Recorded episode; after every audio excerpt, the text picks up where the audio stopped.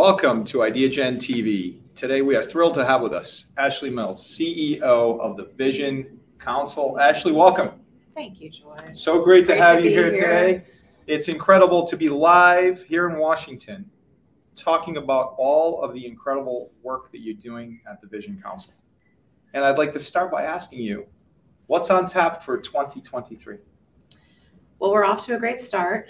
Um, the Vision Council is comprised of every organization, and company, or business that has anything to do with helping people see um, and their vision wellness. And so we are focused very heavily this year on increasing our advocacy and our voice in Washington and globally. And we're also very focused on consumer awareness as well as data and research. And we're doing quite a bit of work already and had a lot of success so far. Well, uh, no doubt you're having a lot of success because you're a leader. And we all know that leaders lead. And so we- here we are in 2023. And I know, as you mentioned, there's a lot of initiatives at the Vision Council. What are a few that you'd like to highlight for the millions of viewers on IdeaGen TV? I think the most important thing to discuss today is that we're taking a very aggressive position and very clear position that vision care is healthcare. And you'll see that coming through in all of our consumer outreach and all of our advocacy work. Um, it is not a nice to have, it is not an extra. Vision care is part of healthcare, and it's been proven to actually solve a lot of other healthcare problems as well as economic problems, literacy problems employability and safety issues. So vision is a solution, um, and it's part of your overall wellness and health. You know, it's funny. Uh, we've been talking a lot about wellness and mental health and just the ability to have a holistic approach to well being. And it's profound when you hear stories. You and I have had conversations regarding the simplicity, but yet the incredible impact that vision has on your life and then your well being. Glasses, you know, reading glasses. I'd, I'd love for you to just highlight for a moment a few, maybe an example of how reading glasses can help empower an individual. Um, well, certainly, there have been several studies globally about the economic impact and the boost that is seen when even off uh, off the count over the counter um, reading glasses are provided to workers who are doing close up work that requires them to see, such as tea pickers, um, women who are doing beading and bead work to feed their families.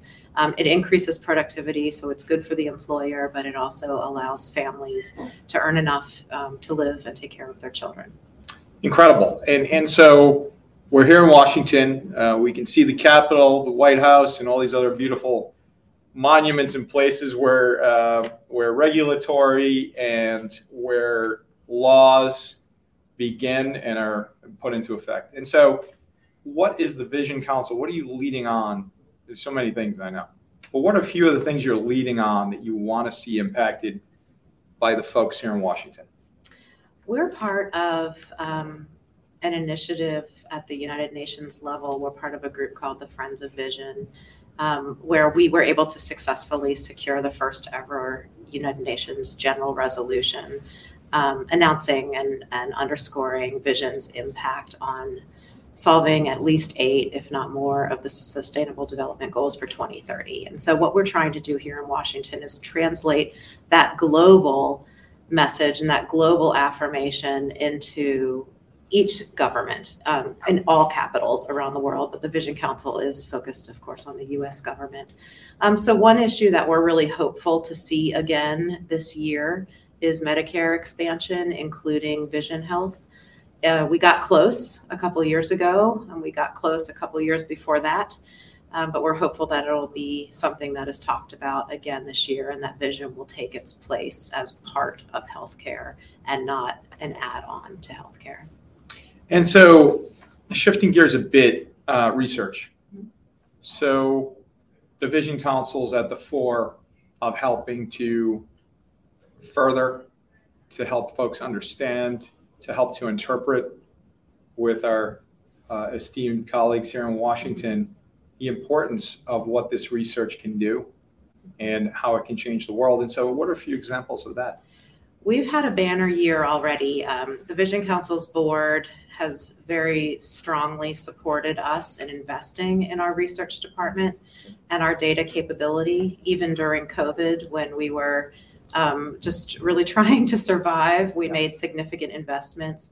I am so proud of the talent that we've assembled at the Vision Council. We have absolute geniuses working for us, and they have very quickly moved to improve uh, our data collection, our data integrity, our forecasting, and our analysis. And we were able, at the beginning of January, to completely restate the size of the US optical market.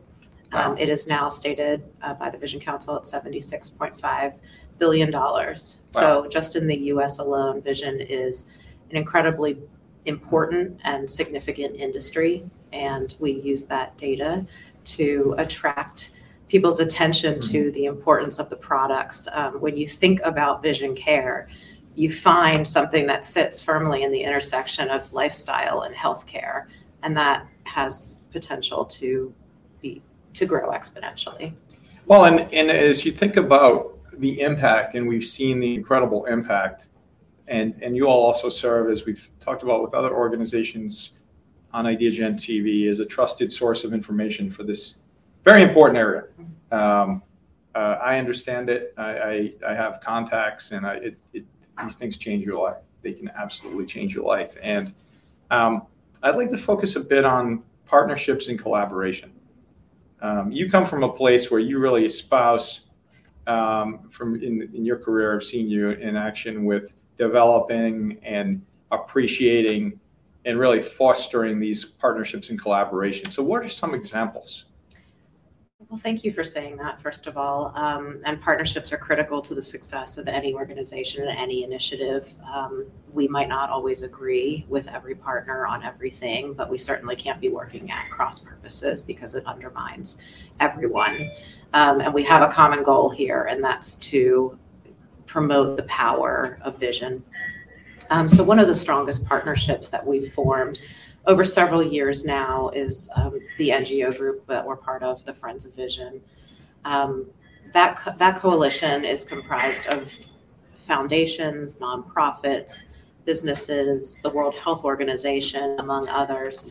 And we, um, as I mentioned, successfully got our UN General Resolution um, recognizing vision as a solution. Um, we're now setting our sights a little bit um, farther down the road, and we are working towards a resolution within the World Health Organization in 2024 that will um, name refractive error as a treatable disease. So, refractive error is what most of us know as either nearsightedness or farsightedness. Mm. Um, but what's so powerful about that partnership and the data that we've collected and the the progress that we're making and the and the attention that we're getting, hopefully, um, hopefully at the at the WHO in just another year.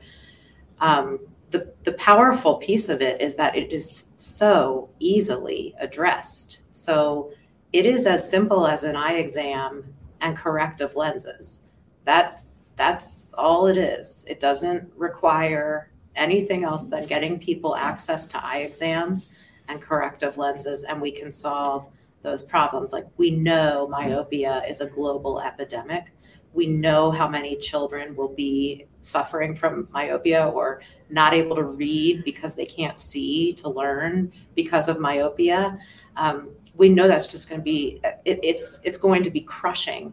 And when you think that vision can solve a list of problems, why not start with addressing vision correction and and benefit from the cascade effect that it could have.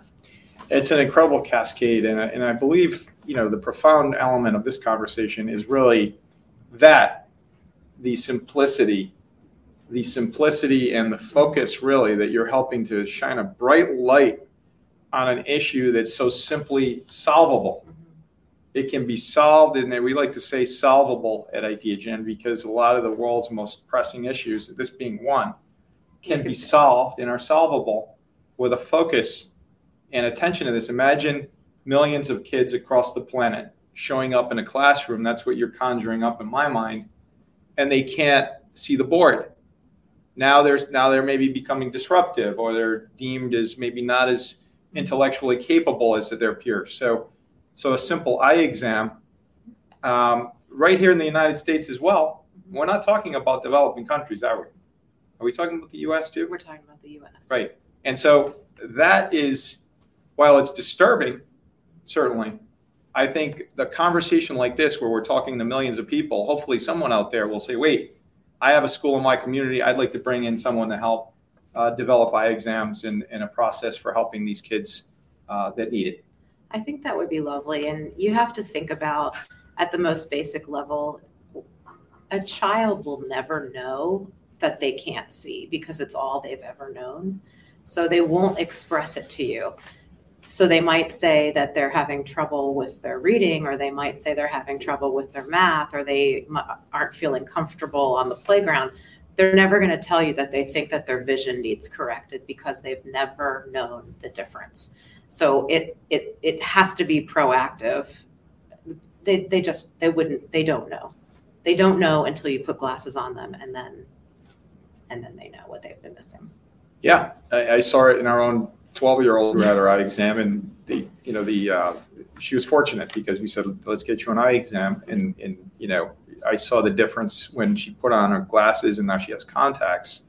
It changed her whole perception of going to school on many levels, Yeah. on her confidence level. Mhm. But she's fortunate, right? Yeah. What about all the kids out there that are not as fortunate, where maybe they don't have a parent or someone, a guardian that that can help them shepherd, uh, you know, through the ophthalmology process Right. uh, to go to their doctor for that. So um, I commend you and the Vision Council for that because it's um, it's relatable uh, to the millions of folks that are watching to be able to say, well, uh, we've got schools in our community. Uh, who is the vision care specialist in our community? Maybe we can help engage them uh, to help address what is obviously a simple but profound issue. Um, so thank you for that. Thank you for sharing that. That's incredible. Um, which leads us into awareness. So we're trying to raise awareness. You're trying to raise awareness for what you're doing at the Vision Council. How do you do that? Um, one of our strategic priorities is consumer awareness. And so, and that's another place that we really rely heavily on our partners. So the Vision Council has a really robust communications strategy. Um, it's non-branded, so we allow all of our members to use it. And then we also encourage them to share it with their doctors um, so that individual doctors and practices can use all of our assets to help um, communicate with their patients, to help generate more more eye exams, more business. Um, this isn't something that we need to own. This is something that people just need to know about. So it's very much a um, kind of grassroots turnkey model, but it's been really well received. And so, as we conclude this interview, first of all, I want to thank you. Uh, profound thanks for helping to shine a light, to shine a light on the issue of vision, uh, the importance of vision, and certainly the leadership necessary to help make a difference to change the world. Connecting it into the global goals of the United Nations is always helpful because this is uh, not just, we're not just talking about developing countries here, we're talking about right where we are in the United States of America and the same issues that we have here, um, which is why the US is part of the 17 global goals. I think that's uh, an important educational element for the uh, millions of viewers. The 17 global goals were agreed upon in 2015 by all 193 member states of the United Nations. They're not political. Any issue can be political, but they're not political because you can, it's all about solutions. And so we love the global goals as a backdrop for every conversation.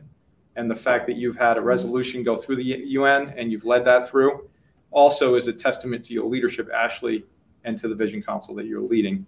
How can our audience find out more about all of the incredible work that you're doing at the Vision Council?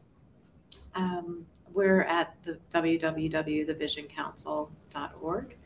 And um, you're encouraged to follow us on social media as well, where you'll see all of our messaging and campaigns around eye wellness and vision health and healthcare. Ashley Mills, CEO of the Vision Council. Thank you so very much. Thank you, George. Thank you.